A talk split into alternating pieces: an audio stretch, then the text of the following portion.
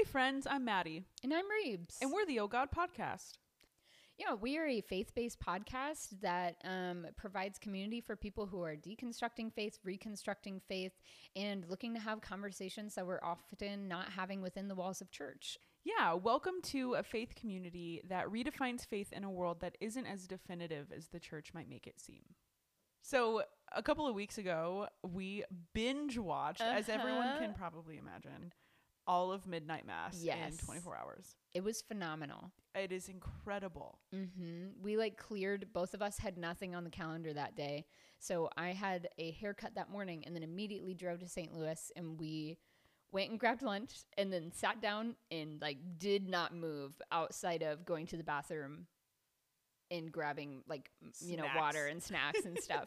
Um it was glorious. It was, oh my gosh, it is so good. I, so Mhm. we're not going to give too much away because we do Yeah, have no some future plans to yes. you know, go into this more in depth. Um, and so that'll be a special plug for a future episode. But Mhm. it is incredible. I think it was really cool to watch all of what I feel like are my favorite parts of like shows or movies like that kind of merged Yeah, together. yeah. So rethinking commonly perceived tropes in a new Mhm. way. Some killer like commentary on theology. Oh my always gosh. down yes, for. yes, yes. And then in Mike Flanagan fashion, like some of the most beautiful monologues you've Mhm. ever heard in your life. Yes, it was so perfect. And I'm, you know, Maddie and I have already talked lots of times about how obsessed we are with like Hill House and Bly Manor. Um, this is like also created by Mike Flanagan, but was different, but also had, like you said, a lot of those themes. It was so beautiful. It definitely was not what I expected, um, but in a good way. Like it was, it far exceeded my expectations, even though it was like not what I expected. If Right. that makes sense. So, uh, it was Yeah. so good. So so so good. Such good theology on like grieving and death and dying and oh my gosh, it was so beautiful. Oh yeah.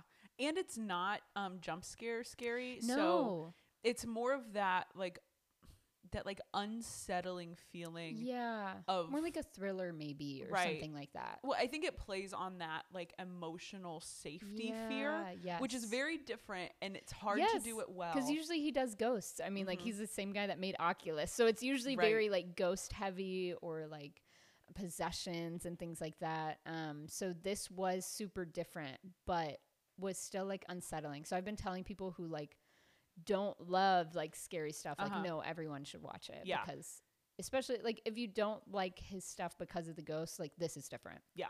It's it's so good. Oh my gosh, I love it. So this is so good. I know. Just Yes. 10 out of 10 would recommend. Uh-huh. And definitely got me excited for our trip to LA, which my is coming up soon. As of recording, I think this comes out the week that we leave, maybe, but yeah. Ugh. Which I like or the week before. I guess it comes out next week. it's funny to me because there aren't many there are a handful of things that I like get really nerdy about. Yeah. And I realize like I'm not a sports team person. Mm-mm. I'm not like neither. I'm not gonna nerd team. out on that, but like I will freak out Oh over gosh. a book series or a show series. Mhm. I have latched onto this one hard. Just in I my will never stop talking about. Oh, In fact, we've already been talking about like getting tattoos, like a matching. Like, oh, I'm so pumped about it. yeah. Stay tuned for that as well Mhm. when we become just walking posters for Mike For Flanagan's work. yes. Yeah. Oh man. So, So yeah, good. geeked for that. That's gonna be really fun. Um, and it's gonna be fun to just like go take a little trip, do s- do some fun things Yes. in Los Angeles, and Mhm. we're gonna see some of my family in Phoenix as well. So we might try to Ah, hike a little bit and stuff. It'll be fun. Yeah, I've never been to Arizona or um, California, so I'm super excited that I get to like knock off two different like bucket lists at one time. Yeah, I'm Mm. hoping my uncle busts out his tours. So he is usually the one that we go to Los Angeles with because he lives closer, um, being in Mhm. Phoenix. And every time we go, he likes to take the same like tour route. I've been on the same tour route that he has created probably like five or six times, and it's to like places that you're like not Yeah. like they're cool places. Yeah, didn't you say a lot of it's like OJ specific? Yeah. Which I really love. like one of the stops I do remember is he will like like slowly drive by the house and be Mhm. like, that's where they found the Not gonna lie, I'm kind of excited about that. I mean, it's after watching like the People versus O.J. Simpson, But Oh. it's just like you do Yeah. it like six or seven times. Yeah, and and you're like, you're like, I just "Okay, I've want to go it." see the sign. yeah, yeah, or you'll see the sign, but you're like 17 million blocks Uh-huh. away, so it's not even like the full effect. it's fun. It's really great. Um, and so yeah, I'm looking forward to that. I think that'll be really fun too. Take a little That's exciting. tour tour. Yeah, I'm so I'm so excited. yeah. It's gonna be really good.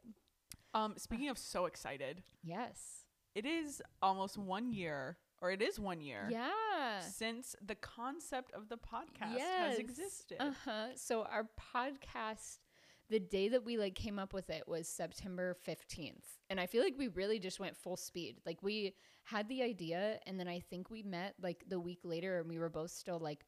Do you still want to do that? Yeah. and then we bought a domain name immediately once we decided on what our like podcast name was. Reserved an Instagram, like immediately started it. Um, I think our website is up for renewal like in less than a week. So it really has been a year since um like really starting to build and like hit the ground running with the podcast, which is so exciting. It's crazy. It is really cool, Yeah. especially thinking about the fact that we knew each other for six weeks. Yeah, not very long. Not I knew long of you. all. We did not know each other well. This Nope. is like really the binding force of like how we became friends. And then realizing that we're essentially the same person in lots of ways. Which was really helpful. Mhm. Oh yeah. Can we- you we're imagine? tied up in a lot Oh my gosh, we are business now. partners now. Like we're, we're never escaping each other. Um yeah. Ugh. yeah but it's been really fun and Mhm. um i think like the, the year has moved so quickly Yes. that it's not like common to stop and think about like oh my god we've been doing this for not super long but longer than you think Yes. um and i feel like i've learned a lot of stuff like what is your when you think of the year mm-hmm. um what are some of your like favorite things that you think of or like celebrations Mhm. that you can think of um or anything like that Yeah. Hmm. First off, I feel like everything like really worked in alignment with each other. You know, like Mhm. things just like moved so so so quickly. Like we came up with the idea in September, started building the website, started recording by October and then didn't release things until December, but that gave us a long time to kind of like really hit the ground running. Um yeah, I just feel like everything has moved very like well and Mhm. has done way better than I ever would have expected. Yeah. You know, like largely like we knew this is something that people would probably need because we've been in spaces where we, you know, we needed it. Um so we knew there would be like some people but did not nearly expect the amount of like feedback and um community growth and people just reaching out talking about like things that they've learned and ways that this has been impactful which has been so huge mm-hmm. mm-hmm. Yeah, I agree with that. Um, I have reflected a lot on like the the parts of ministry and spirituality that I have enjoyed the most, and I think it's any moment or space where I get to create something that I also have Mhm. needed or want, and to watch it Mhm. kind of expand. Um, and I think that this was absolutely that space, like all Mm-hmm. of the things that we are independently learning and like nerding out about and creating an outlet to talk about it absolutely but also recognizing that so many of the things that we're learning we're researching because there are questions that we have yeah. and getting to to take that and share that with people i think is really great um and it's been crazy just like Mhm. the amount of community that like both of us have made the friends that we've ended up making like people that yes. i've like that I never met feel in connected person to that now. I'm, yes. like obsessed with you know Uh-huh. um, it's just really fun. And I think in the next year, I have really high expectations for what it's to look like. Mm. Um, Yeah. because it already far surpassed what I thought it was going to be Yeah. the first time around. Like I was thinking like we're dropping some cash on this website and some yeah, of these things. Yeah, no, I mean we Some, like, we both and- personally invested like Uh-huh. quite a bit into this. Um and so to see to see there be interest and growth is like hugely affirming. Yeah. Mm-hmm. That this is like needed and necessary. and to hear people's stories too. Like yes. I very much think that stories are probably the most significant and like personal things that we have to Mhm. share with other people. And I know like I am not I am very forthcoming in some of like the bigger details, but when it comes to like the Mhm. depth of feeling and things around the story itself, like that's a hard thing to share and I feel like we have been so lucky to hear like the expansiveness of people's stories Yeah. and that has been huge. Like people that we've never Mhm. got to like meet face to face and getting to know about their life and to follow and to like work with them um is so freaking cool. Yeah. So, yeah. We're Mhm. very obsessed with all of you. Yes. Um yeah, very very much. So thank you to all of you guys for supporting us and um yeah, just for being connected and for being vulnerable and for showing up. Mhm. It's huge and it means Yeah. so much because this I mean this podcast does take a lot of work and Mhm. um, we put a lot of effort into it and uh, sometimes we have more times than other but the things that make it worth it is really getting like that human connection of other people who are needing a space to process Mhm. Yeah. And to find other people who are equally as nerdy about some of this stuff as we are. yeah like because there are some conversations we have that I'm like, this is a very niche conversation Mhm. that like nobody want ever Nobody wants to have this with me. yeah Um, yeah we will always have that conversation yes, with you. absolutely Yeah. So thanks for letting us do the thing we Mhm. love yeah and for making more room for it. And you know, hopefully a year from now we have even more people. yeah even Jumping friends. in and- Mhm. speaking it into existence Yes, I am manifesting. yes being the top christian podcast Heck yeah. let's knock them all out Let's do it. yeah so go rate and review go subscribe Please that- hit us with a follow. we got big goals in the next year. yeah I love Um, that. well, one like really cool way. So the way that we record is through Anchor. Um, that's like how we upload, and it like gets us connected to all the other podcast things. And they just released this really cool um new tools that we can use while we're podcasting. And I will say, Anchor is owned by Spotify, so these new engagement things are definitely you have to listen on Spotify, which is kind of like a downer. So I'm sorry for everyone who's listening on Apple because that's definitely sort of our biggest listenership at the moment. But it's about it's about half and half. So if you're listening on Spotify, um, we now have new ways to kind of engage like directly through Spotify. They're now having like these little like Q and A boxes and polls. Yeah. So this is our first episode where we're going to try to do a Q and A, um, kind of related to our episode, but we'll release a little bit more. Like we're still learning what this looks like, Mhm. but um, keep an eye out for that. yeah. yeah. Yeah. Help us figure Mhm. out how to use this. I think Yes. what I'm excited about, especially in episodes like this where it is like more theology heavy, Mhm. um, to have spaces for y'all to like li- in real time like be asking us questions about that episode. through the pod, like through Yeah. like where you're listening. I think that's so cool. Yeah. Because I I think there's a lot of stuff that we both have thought about of like this could be kind of cool to talk about, but not really being able to gauge Yeah. like how much people already know versus Mhm. like stuff that we would be new that we could contribute, and this might be one way we can kind of gauge that better. Yeah, So absolutely. um, go leave some comments in there because I wanna I wanna know what you think. I'm very excited about that. hmm So we'll probably like ask a question, like either a general one or one related to the episode. But um, yeah, we're Yeah. excited. So try that out if you're on Spotify.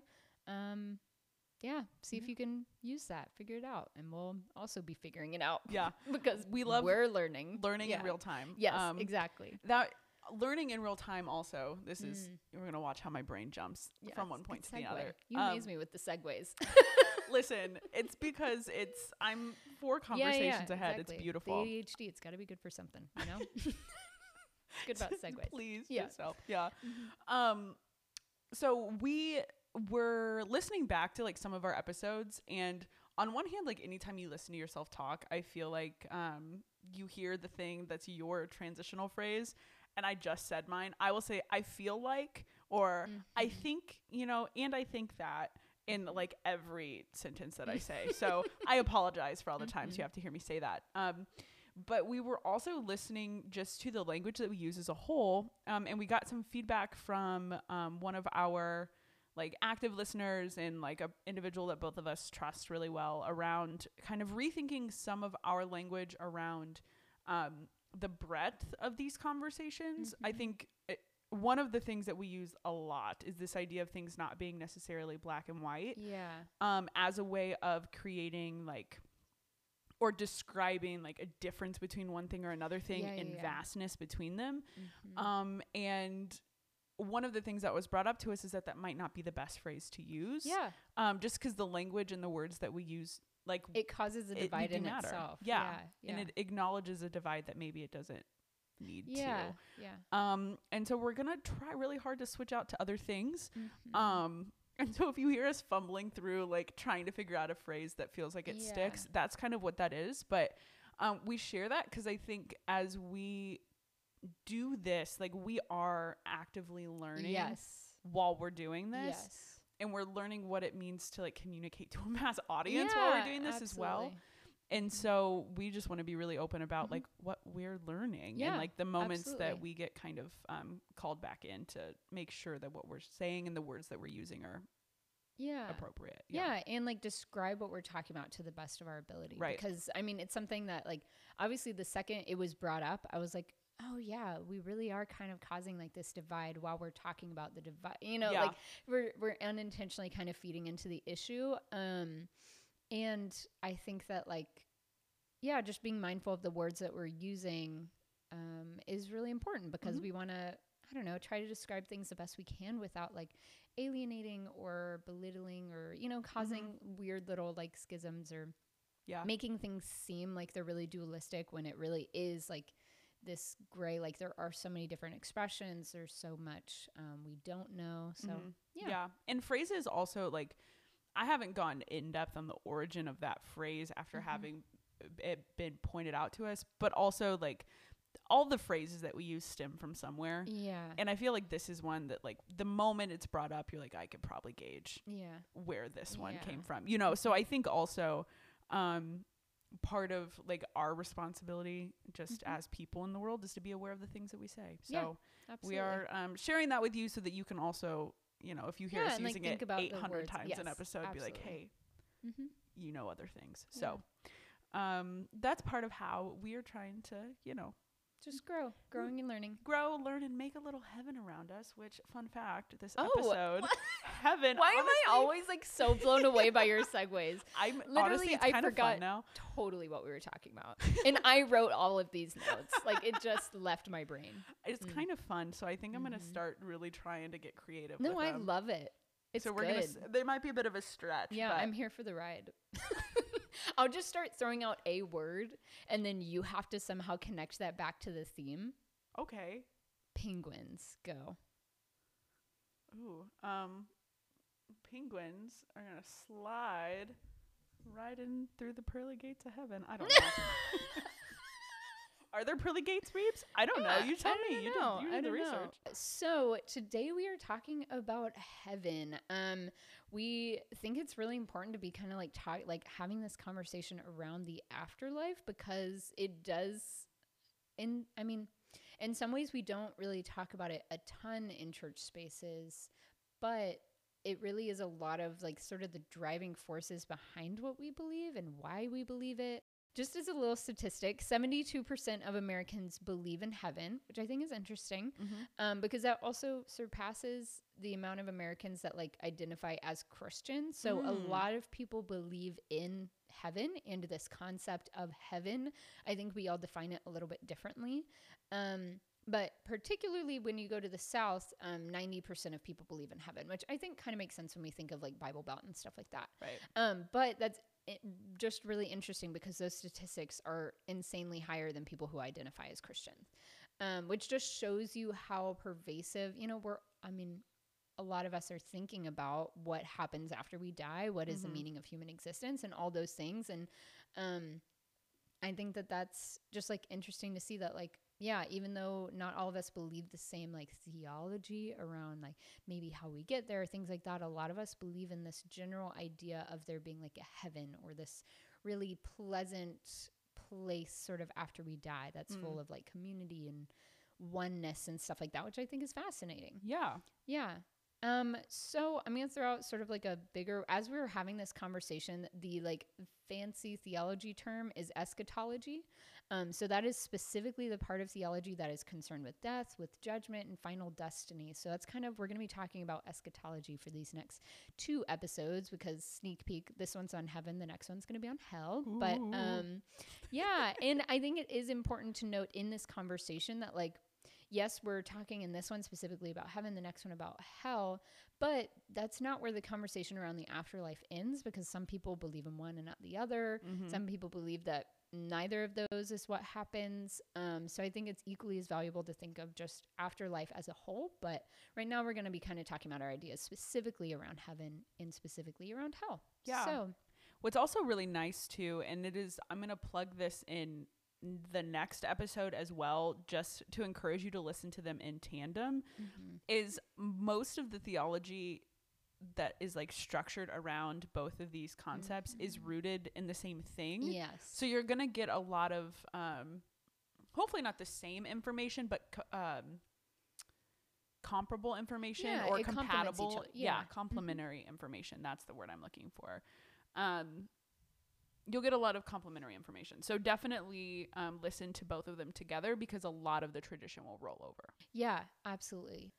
The idea of heaven and hell, the way that we believe them today, are not found anywhere in the New or Old Testament. There are definitely pieces of scripture that we use to maybe inform or have have informed the ways that we've come to view about like heaven, like a lot of revelations. So, you know, there's imagery around like clouds and um, this new earth, things like that. Like there are places where we've kind of pulled them in, like, okay, this is maybe where we think heaven is like, or stuff like that. But in general, this idea of sort of there being like a, I don't know, hell where people are like tortured, or heaven where it's like pearly gates and clouds and little cherubs and things like that is not found really anywhere in the Bible. In fact, very little about afterlife in general is spoken about in the Bible. Um, yeah, and Jesus likely would have believed or like taught things very differently than the way that we believe it now, which I think is kind of hard for people to some people to like wrap their minds around. Mhm. Um, another interesting point before we dive in is that our thoughts around the afterlife have evolved so so so much from you know beginnings of Judaism to now. Like Mhm. it's just drastically changed, which um isn't necessarily like good or bad. It's just a thing. Um, because I think, and a lot of times over, you know, we can just see ways where as humans we've we've evolved the way that we've thought about something, and things have changed and things have shifted, and that's neither good nor bad. It's just a fact that um the way we view it is not the way that like people would have viewed it Mhm. in Jesus's day. Yeah. Yeah. So with that, I want to kind of start with some of the like Jewish tradition and thinkings around um, afterlife, particularly around the idea of a soul, um, because so much of this conversation around heaven goes to this idea of like where your soul will ultimately be housed. Right. You know, this idea of we die and our soul leaves our body and it goes either heaven or hell. Like Mhm. it is sort of dependent on our actions on earth, like all of that stuff. Um, and Jews would not have seen um, this idea of a soul as like really being a thing. It's like your your body was very tied to breath and not Mhm. necessarily soul being this separate thing. It's not like your identity could kind of like leave your body. That in itself is very Greek thinking. This Mhm. idea that like um our higher selves are, are kind of like trapped in a body Right. and then you kind of get released whenever you're released from your body. Like that is very greek very platonic thinking um, and not like jewish um, thought really at all. So um, in the old testament there's not really this idea that your soul goes to a place um, because it doesn't exist your soul doesn't exist and it doesn't exist apart from the body. It's um, there's mention of Sheol. A lot of people will kind of like throw Mhm. that around, but you can also very much interpret Sheol as this like resting place for your remains and not so much an idea of an afterlife. It's like Yeah. when you were dead, your body was dead. Mhm. Um, and you were just kind of like in the ground. And then there came to be the belief a little bit later that there was this idea that God would come back and send a Messiah and there would be a resurrection of the dead that would happen. And that would Mhm. be a physical resurrection of that body Mhm. that would come back and, you know, you'd enjoy essentially heaven on earth with God and man like all together. Mhm. Um, and that thought started to come around in like the sixth century, like before Jesus, was this idea that there would be heaven or like the nation of Israel would be restored and there would be a Messiah that would come and like bring that about. It's about 200 years before um, Jesus. There was a shift in Jewish thought where there was a lot of like apocalyptic thinking. So essentially, this idea that there are demonic forces at work mm-hmm. on earth um, that are like against God, and that's what's kind of creating our misery. So that essentially, that Messiah would come, erase all evil, the demonic forces, um, and bring about sort of that resurrection of the dead, and then it would be like things would return to paradise or sort of the original intended state. Mm-hmm. So then when when we see Jesus being proclaimed as the Messiah, the thought was still that essentially, you know, Jesus would die, go to heaven, come back mm-hmm. and resurrect the dead. Mm-hmm. Like that was the there was no heaven like in between that. The end goal wasn't heaven. Mm-hmm. The end goal was Jesus coming back to earth resurrecting all of the physical bodies and then that would be where they all kind of existed together so there really mm. wasn't this idea of heaven as a destination yeah. see i think that's so interesting um, because i also have this kind of interest around just like death practices as a whole mm-hmm. um, and maybe you know that's an episode for for another time but I do think it, it is interesting to see how influenced our understanding of afterlife is compared to this because I think right now even we take on way more of a Greek understanding, right? And even like conversations I've heard people have um, like I've had family members who tried to like preemptively book their burial site and having conversations around cremation versus like burial because of this idea of afterlife and the importance of our bodies and those sorts of things. Um, and so I think that's, you know, yet another place where we see the evolution of thought as we're influenced more and more by other cultures and other ideas and other things. Um, but that like death itself has always been significant to yeah. people. Mm-hmm. And what we do with our bodies and what we do mm-hmm. with people mm-hmm. when they've passed on matters because of the way that we try to grapple with afterlife. Yes. Yeah. Um, so I think that's super interesting. And and this idea of when we talk about like the new earth and revelation mm-hmm. and those sorts of things like this would have i guess signified that that would have had to have happened here because all of our physical bodies are here yeah i'm guessing yeah. too um, which is also an interesting thought when we talk about heaven and like jesus returning and all of these things mm-hmm. like that would have to be this place if our bodies are here yeah yeah and it's really interesting because we've seen kind of over time it really is this almost um coming to like butt heads between sort of the Greek thought and the Jewish thought mm-hmm. because we saw like so many early Christian converts were both either Jewish converts or Greek converts. Um, and so there really was this kind of like butting up against beliefs and there never really was any re- resolution to mm-hmm. that there even still to this day is very much a tension between various denominations mm-hmm. believe maybe Jesus will come back. There will be a resurrection of the dead and then we'll all go to heaven or there will be a resurrection of the dead and everyone that's in heaven will like come down here and we'll all be here or you know yeah. there's this weird like hybrid some people don't believe there will be a resurrection of the dead like there's a weird like hybrid kind of of um we kind of believe like both and but they don't like really go together mm-hmm. um i was listening to the liturgist podcast and they um interviewed Katherine Wolf, who um, has a book called Beyond How Humankind Thinks About Heaven. And um, she did a lot of like really beautiful work uh, interviewing and talking to a lot of people of a lot of different beliefs. Um, kind of about you know what they think about the afterlife and her findings and things like that. And it's not a book that I've read, um, but it's it's definitely on my list because it sounds absolutely phenomenal. And just getting to hear her talk about it was incredible. But um, it was talking about how how that conversation was a really big conversation in early Christianity of, well, do we believe physical body? Do we believe there's a soul? Um, mm-hmm. And that never really, there was never a resolution. Um, and how it would be valuable to kind of revisit that and think of like, we never really like fully thought that through. And so now mm-hmm. we ha- kind of have these weird combative beliefs. And what is it that we believe? Do we think that like both can go together? You know, what's right. to say that there's, any limits on what it is. But um, anyways, just kind of this idea of reopening a conversation around we're learning so much more about science and about human existence and sort mm-hmm. of like how I mean, there's so many crazy, weird things that happen in the universe around us that we don't fully understand, and how that could influence our thoughts of the afterlife. And yeah, anyways, I'll link that podcast. Um, but definitely will be reading that book because it just sounds so fascinating. Okay, so when we think of sort of early Christianity and what early Christians believed around this, um, there we need to think of like sort of the New Testament within its own world. So it was a world where there was like Jewish hope. You know, they had this idea of like there's going to be a Messiah who's going to right things, and this um, heavy influence of like Roman imperialism, Greek thought. So it was like sort of this.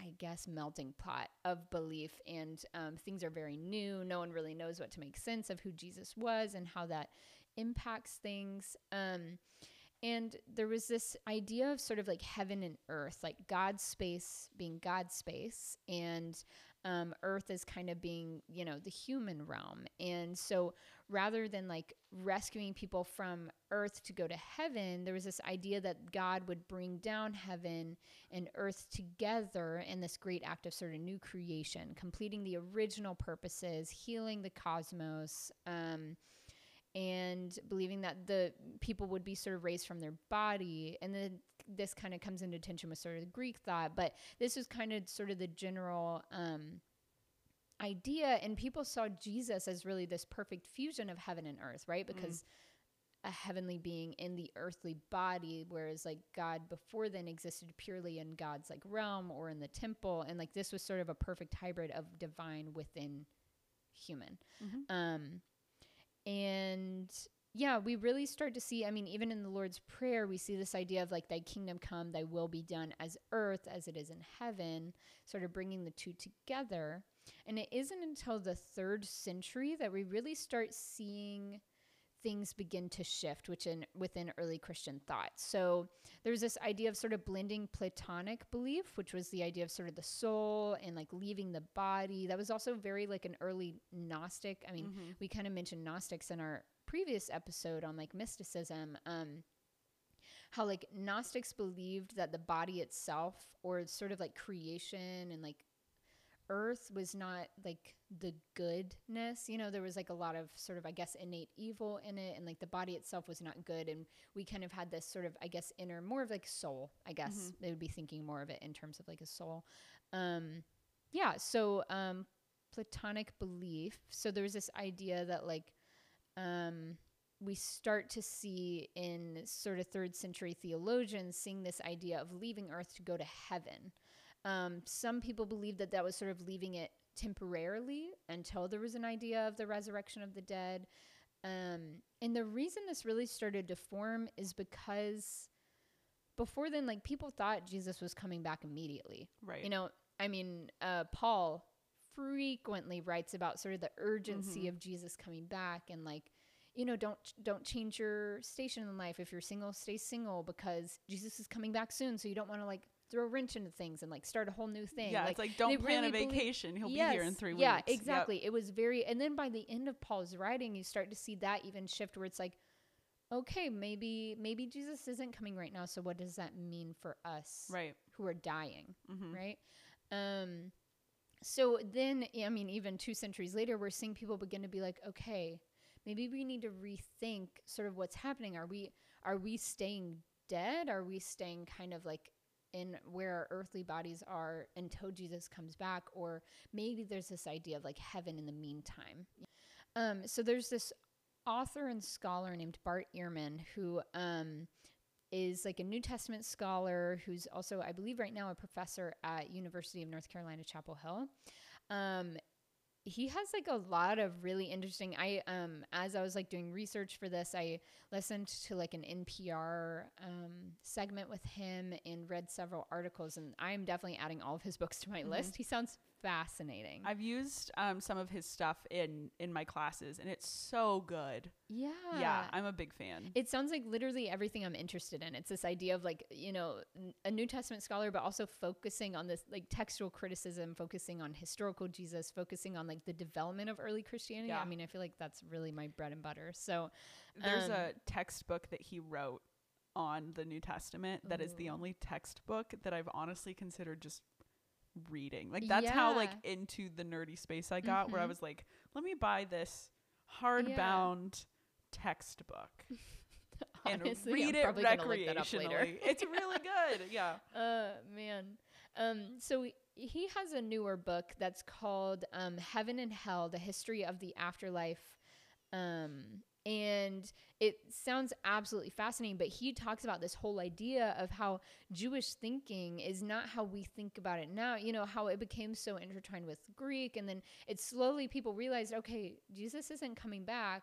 What does this mean? Mm-hmm. Um, what happens for you know there wasn't even really this idea of hell yet the idea of heaven came first and so there's this idea that like um that okay, so Jesus isn't coming back. So what does that mean for us? When are we going to be able to be with God? So maybe maybe we go to heaven in the meantime. Um, and then there's this idea of like, okay, well, that's not really fair for people who didn't believe in God. Like, mm-hmm. I, you know, I've I've spent my whole life believing in God. I should get to go to heaven. That person shouldn't. And so then it became this sort of idea of like, okay, well, then there's also a second destination that's hell. Um, and we'll, you know, talk about that more in the next episode. But um, it's like things slowly built on each other. Mm-hmm. It was there's no heaven, there's only Jesus coming back. Then okay, well maybe there's heaven in the meantime, and it's like okay, well maybe there's also hell, and then it's like okay, well maybe those things are eternal, and it's not just like a holding place before mm-hmm. the resurrection. Um, which is so fascinating. Yeah, it really is. Especially, I don't know. I I think it's interesting to watch the evolution of people's thought and to be able to look and watch the little shifts that happen yeah. especially right now as we reflect on what we believe um because a lot of the conversation around this idea of like deconstruction reconstruction really is just this process i think of, of looking at something adding our experience to it adding a sense of reason to it yeah and then going okay, but wait, like how is this actually applied in my life? Yeah. And that's really what's happening. Like you're looking at your lived experience and this thing that you believe and trying to figure out how they go together. Absolutely. Um and so there there's a space to have a lot of empathy for how this evolved and to also be really like empathetic with ourselves too like yeah we're not doing anything any different from what they were doing yes to make sense exactly. of the world yeah because i think there can be, be this kind of complex of like oh well we know so much better today when mm-hmm. like in reality like not really. No. Um, we're we've always kind of been the same as humans. I do think that there are some things that we've learned are better and we do kind of have this slow process of evolution but i don't think we're any like better or smarter or wiser right. than the people who were alive thousands of years ago um, but i do think that like i think it could be scary to say like oh well our thoughts on the afterlife have evolved like for some people that might be really terrifying for me i think it's really liberating because it's this idea of like no we we don't know the answers we're mm-hmm. all trying to figure out what the divine means, how we interact with it, what the afterlife could look like. Like right. none of us truly know. And we might have thoughts and thinkings and dreams and hopes, but um, in the end, like the thought is like constantly evolving. And I think that that's really liberating. Yeah, I agree with that. Yeah. Um, so um, Bart Ehrman also, and I have no idea if I'm saying his last name right. Does that sound right? That okay. sounds good to me. good enough. Sorry, Bart. Um, but also talks a lot about the idea of revelation and how revelation informs a lot of our thinking on the afterlife, particularly hell, but there also is some imagery on heaven, which we at some point need to do a whole episode on revelation because there's a lot to unpack there and a lot of it was talking about very historical things that mm-hmm. were going on and not necessarily a vision for what's to come. Right. Um so that whole different, you know, we're going to set that to the side. Um when we're just thinking about revelation in this conversation of the um, of heaven it's important to note that again um, this was being written in a very like apocalyptic everyone thought the world was ending mm-hmm. and that is something that's also very interesting and characteristic of human history mm-hmm. is we do constantly think that the world is ending and yet the world seems to constantly never end right you know which i think um, that can add a lot of hope because I know when I look around, I'm like, mm, it really does feel like maybe it's ending this mm-hmm. time. But I don't know. Maybe that leaves hope for. Um, there have been so many things throughout human history where it's like, no, the world really could have ended, but then you know we figured something out in the last minute, or you know, right? Um, it's somehow things came together, and so hopefully, fingers crossed, with this whole environmental crisis, maybe yeah. we'll just get our act like into gear. Because if not, that one does seem kind of like it might do us in. But yeah, well, Um, Hank Green was very encouraging um, on TikTok the other day about Mhm. that and said that like we are where we are and there's things that we can do. We just have to do them, kind of thing. Exactly. Um, but I also think on the flip side of that, what's interesting to Mm-hmm. me is we get to a place where we say the world is ending, the world is ending. Um, why even bother? yes. You know, it's like why care? Uh, that like nihilistic, mhm. um, whatever. And um, I think the fact that it doesn't is kind of that constant push of like the world Mhm. isn't in like you still have to do something. Yes. Get off your butt and go Yes. um, the internet still works. You need to keep moving. Mhm. So I think there is that like back and forth of the world is ending as a comfort, and also the world is ending as a scapegoat for the work we're supposed to be doing. Yes, yes, yes. Oh my gosh, you just like perfectly segued into all of my next thoughts, which I is didn't even read ahead, yes, guys. that this apocalyptic thinking can really take a lot of our um responsibility out like Mhm. as humans because it's like oh well the, the world is ending and we've constantly thought that the world is ending and that can take so much of our I don't know, like hope and um, responsibilities as humans. I feel like it can kind of give people like a free pass at like acting really terrible. So this apocalyptic thinking has really come into prominence much um much more frequently since like the 19th and 20th century. So like since the world wars, people have c- almost consistently thought that the world is ending. I mean, even within my lifetime, Mhm. I feel like I've heard lots of, you know, there's constantly stuff on Facebook about like the world is ending and Right. this is Jesus's seventh seal and like, you know, all of that stuff. Everything is the mark of the beast. Exactly. Uh-huh. Yes. Um I mean 2012, do you remember the whole like oh my gosh, yes. yeah. Or even like. Y2K. Yes. Yeah. I mean, it is just Mhm. constantly. Whereas, like, previously, yes, people thought that the world could be coming to an end, but it has been hugely prominent since, like, World War II specifically, with the whole, like, nuclear. I mean, because that is, like, a big threat, but Right. it's like, yeah, no, that actually, that could That be would taking make us out. sense. Yeah. Yeah. That one, I'll give it to you. Yeah, but I think that that has almost I feel like there's been a lot of really negative consequences to being in that apocalyptic state because it has really taken the responsibility off of a lot of Christians, I think. I, Mm. um in my mind when we become so focused either on heaven, hell, into the world, we stop caring Mm. um, and we take the focus off of what we're doing here now. It becomes only about like, do I have my ticket to heaven? yeah. Have I said the magic words? Um, and instead, we're not caring about what life we're bringing about now, which brings me into my next like thought of. I totally believe. I mean, I believe there's heaven. I believe there's some sort of afterlife. At least, like I hope. You know, I think heaven's all about hope, and I also believe in the idea that we should be bringing about a better world here. We should be bringing about heaven. We should be bringing about God's kingdom while we're here and the kingdom of justice and growth and beauty and everyone having the resources that they need. Um, call me a socialist. I'm just kidding. Well, but Listen, I mean, I really think that there's um, we have a responsibility to live a, a good life here Mhm. and when we're thinking I, um, I get very frustrated sometimes when there's too much focus on heaven and hell because I think it it takes it takes the point out of the now. Yeah. I'm having a very active stream of consciousness Yes. as you're speaking. Mhm. Um because I think I just had the like duh moment. So when you talk about this idea of us constantly living in a state of assuming that an apocalypse is happening, like the world is constantly ending and it doesn't end, that feels very similar to this like ongoing like anxiety that builds up over trauma responses and i think like in all of this Mm. conversation that's happening now around like emotional health and mental health i think it's Yeah. also acknowledging that it is traumatic to live in a, a frame of being where your body is constantly anticipating the world ending and the world never ends so you're always in fight flight or freeze right? Mhm. And so then you think about how weaponized heaven and hell and the afterlife becomes.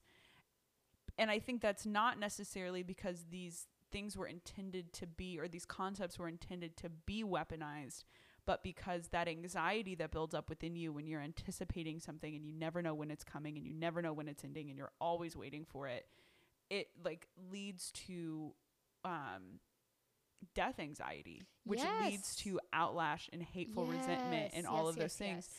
and so i like i wonder how much of that if we were to actually look at just just the comparison of like that constant stress on a person and active like trauma response like how much of the um, emphasis that gets placed on a desire a need to go to heaven but to ignore what's happening right now Mhm. like how much of that is a fight flight or freeze response yeah.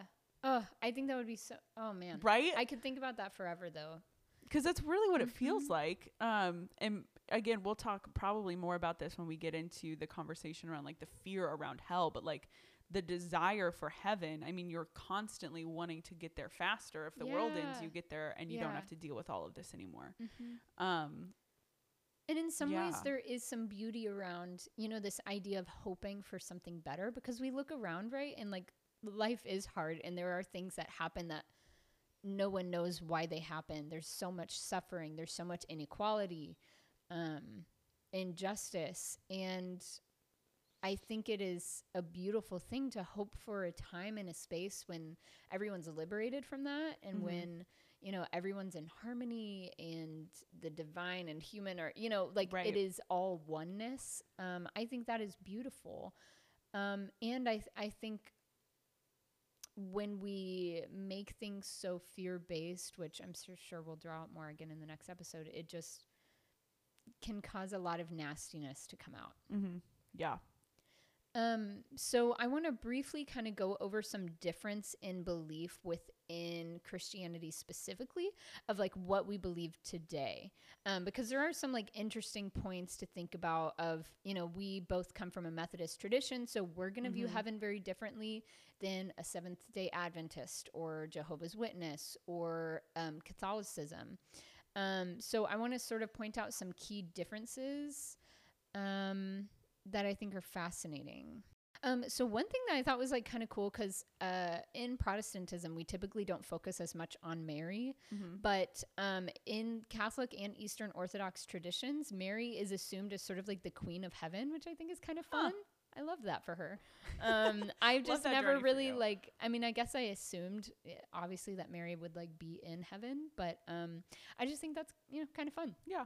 Yeah. she's earned it i'll give it Yeah. to her Um, so in Eastern Orthodox cosmology, there's this idea that heaven kind of has different levels. Um, the low, and that comes from like John 14, 2. So um, the lowest of the heaven levels is paradise. Um, so after the fall of man, um, which whole other topic, um, but after the fall of man, paradise was separated from earth, and humans were then forbidden entry. Um, so then you sort of have at the crucifixion, Jesus opened the door to heaven, um, and then we see sort of like those different levels. But um, in Catholicism, um, there's this idea that purgatory, if if you die and you're not like truly sanctified fully, so maybe you were a you know devout Christian, but there were one or two things that like kind of brought your soul, I guess, into question or unrest or divided from God um, then there would be this state of sort of purgatory or kind of like a cleansing fire um, that would then either sort of d- decide your ultimate fate as to whether you then ascended into heaven or went to hell, Mhm. um, which I know much less about Catholic belief. So please, Right. I am so interested in purgatory and I tried to like read more and figure out more and I just could not find much more outside of that. So I'd love to know more about purgatory if someone wants to teach me. it's a very interesting concept Yeah. Yeah. Um so uh that also is like where some practices believe a lot more in like praying for the dead, um, which I know is like big in um Catholic tradition. And also, if I'm correct, in like LDS, like Mhm. in Mormon tradition, sort of Yeah. like this idea of praying for the dead and praying for the souls. You can even, I think, within LDS, um, baptize those who have passed, Mm, which yeah, I think, is I've part of that, uh, which is where like the ancestry tracking has come from, Mhm. and why they kind of have a monopoly on the ancestry Yeah, yeah, yeah. track, um, Yeah. is because you want to follow your family line and make sure that everyone's baptized into the church, Mhm. um, which is a much broader conversation. But Yeah. um, I think that yeah, I think that that's right.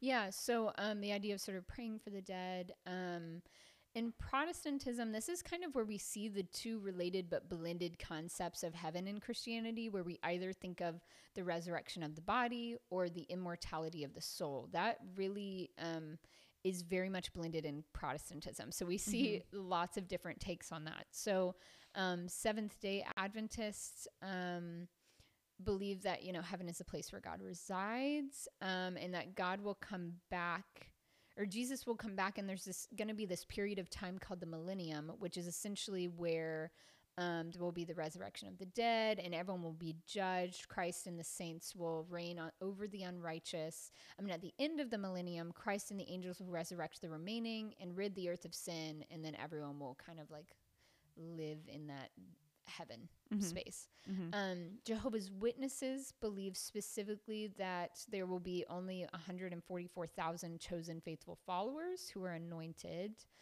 um, which I always think is fascinating. I did have like a few um, friends in high school who were Jehovah's Witnesses, and we would have lots of conversations. But one thing with that I've always particularly struggled with, and I'd love to hear maybe a different perspective on this, like Mhm. if you're Jehovah's Witness. Um, but I feel like that would cause a lot of like I don't know, infighting of like Right. if there's only 144,000 ever, Yeah, then what's the point? it feels You know, like that- very daunting because it's like, like, wow, yeah. there've definitely been way more than that many people, Right. That feels like it would amplify your Like insecurities Nihilism, and like you know what I feeling mean? like you're, yeah, Yeah. exactly, So that's interesting. yeah, um, yeah, and then um, LDS, uh, that one's much more complicated.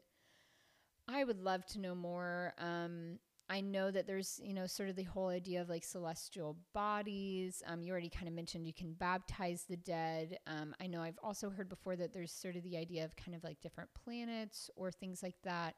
I know a lot, lot less about LDS. Mhm. Um, so I, I'm definitely interested in reading and learning more um, because I think anyone's thoughts on the afterlife are just always fascinating. In all of this, I think it's very interesting to note that um, none of us really know because Mhm. how could we? Right. None of us are dead. Right. Um, we can talk about sort of near death experiences, but even then, like, do we know those are truly near death or just sort of some encounter that we can't truly explain, an Mhm. encounter with the divine? or that uh, massive release of what is endorphins or like oh, um, it, the um, chemicals in the brain. the chemicals in Yeah. your brain you know like yeah even Yeah. then because that goes on for like what five ten minutes after you die or something Yeah, yeah. And so I think that like um personally I do believe that there is heaven. I also personally try not to focus too much on that. I do think that there will be some sort of um, you know, afterlife and harmony with God and with other people and getting to see the people that, you know, have passed before you. I think that's a really, you know, beautiful sentiment. Um and I try to really focus on like, okay, what am I doing in this time to like make this world better? Because I Mhm. do believe that like humankind, I, I believe that there's an innate goodness and that most people are generally good. Mhm. Um, and that we can work together and work together to help better the universe itself and to like kind of bring about that healing yeah while we're here. i totally agree Mm-hmm. you know i think um my views on afterlife belief continue to evolve that's one of the things i hold really loosely Yeah, same. um and i think the point is not for us to be working towards an end goal but to be able to like live fully in the now Mhm. you Yeah. know um and so i i try to not put really like any emphasis on the afterlife Yeah. in my practice because then that feels um very inauthentic as well you know if i'm claiming to have a a relationship with jesus but the sole point of that relationship is to make sure that i get into Mhm. heaven that feels like a very Mhm. unhealthy relationship Yeah. you know Yeah. and it's Um, definitely a driving factor of a lot right. of people ended up converting to Christianity because they believe in some sort of afterlife. And that is, uh, you know, I feel like sort of a, a value, but it, it it, doesn't, but- it doesn't need to be, I, it becomes so unhealthy, I think, when it's the pure focus. Right. Yeah. Like I think it should be a beautiful component of things, but Yeah. it shouldn't be. I always think of um what is it? Philippians 121 like to live is Christ and to die is gain. Like Mm. to Mhm. live is is to live in the fullness of of right now and to actively engage the Mhm. divine right now. Mhm. Um and what happens beyond this is is gain it's bonus it's it's real great and we're gonna Yeah, enjoy it while we're there whatever it is um but that's not like the driving force of like what i'm doing right now Yes. um Yeah. so yeah i do i do believe that there is something i think that there are too many beliefs and understandings of afterlife not just in christianity Mhm. but across the board for there to not be anything like that doesn't feel Yeah. right to me um but what it is i think is probably not what any of us are anticipating Mhm. um because our brain can only comprehend so much hmm One thing that I thought was interesting, and Catherine Wolf, when I was listening to that interview, she talked about um, the host of the liturgist asked sort of, you know, what are the universal things that people believe around the afterlife? Um, and I think that these are super interesting. The universal kind of things that a lot, I won't say all because there Mhm. was no time for her to look at all religions and you know Right. anyways but um, of the ones that she was able to study um, the central values were kind of like compassion this idea of compassion and goodness this idea of justice mm-hmm. and this idea of like um, whether or not our behavior on earth sort of affects the afterlife which i think Mm. is interesting because it seems like we're all kind of answering those key questions on what does it mean to be good what does it mean how do we reconcile the suffering that we see in the world today when will there be justice for all of those unexplainable things Mm-hmm. and how what we do now like sort of matters and impacts the bigger picture Mm. which is interesting yeah Yeah. Okay, so one other just kind of like closing um, thought is there's this really beautiful idea in Catherine Wolf's book called The Everywhen. Um, and it's this idea that like we're constantly being connected back to the universe, to our ancestors at every point in time. So we have this idea of like everywhere um, and God being everywhere, but also this idea of like being everywhen, which I think is really beautiful Mm. of like constantly being connected back and forward of like our ancestors, our lineage, our idea of like human connectedness and connectedness with the divine. Um, which I think is so beautiful, and I'm gonna have to like sit with that a lot more. But that is how very um good place of you like what is that called the jeffrey something that it's time no but it's idea. but it's not time Yeah. it's literally like the name jeffrey spelled out and that is Mhm. the and you can be at any given point at any point Yeah. Yeah. But, you know, this idea of like time being irrelevant. Mhm. Um, and I think that's kind of a cool conversation when we're thinking about the afterlife as well is Yeah. like, we are all, we are none, we are in between, um, which is cool. This is great i think Mhm. there's a lot to kind of process through especially when we piece together our own afterlife theology Mhm. um i think this also again definitely listen to the next one like they kind of go together in in painting the full picture of belief um but i think there's a lot to think about when we consider like our obligations as people currently on the planet you know where are we investing our our Mhm. main source of energy when we think about the afterlife what weight does that hold in our lives Mhm. um and where is the potential health or unhealth in the level of weight Mhm. that that holds Yeah. um and you know i mean i think what we believe also to generally be true about death is very reflective of what we believe to be true about our faith as well Yeah. because so much of our faith is formed and shaped around this concept. So I think Mhm. there's so I think there's definitely a lot to think about. Mhm. We would love to hear your thoughts. Yes, Um definitely. especially if there are like variations of what you heard taught to you because again the breadth of Mhm. this is so so Mhm. expansive um and you know let's unpack it a little bit because i think heaven and hell both are often weaponized more than they are offered as an extension of hope so Yeah. um we would love to unpack that with you Yeah. Yes. I definitely want to know what other people think about the afterlife, what other people think about heaven, um, what you've been taught about heaven.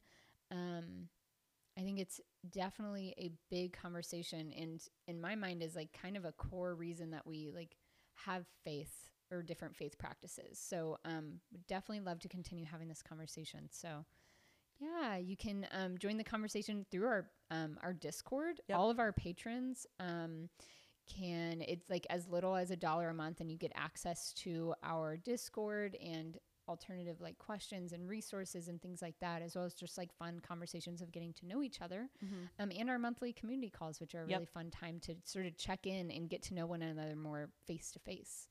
Um, or through Instagram, um, you can like direct message us and we can like talk through there. Um, you can leave comments on these episodes. yes, we're gonna start doing the little like Q and A's and Yeah. polls. So if you're on Spotify, engage that way. Um, you can find us at Oh God Pod on Instagram. Um, and um, and if you haven't already, go ahead and subscribe. Leave us a rating so Mhm. other people can find us. Um, it is super super helpful for you to subscribe and rate. Um, leave us a little kind review of what you enjoy. Yeah. And friends, we love you. We're excited so um, to get to chat with you, and we can't wait to hear from you. So let us know what you think. Um, let us know what you're processing through. Mhm. Let's do it together, and have a great rest of your week. Ah,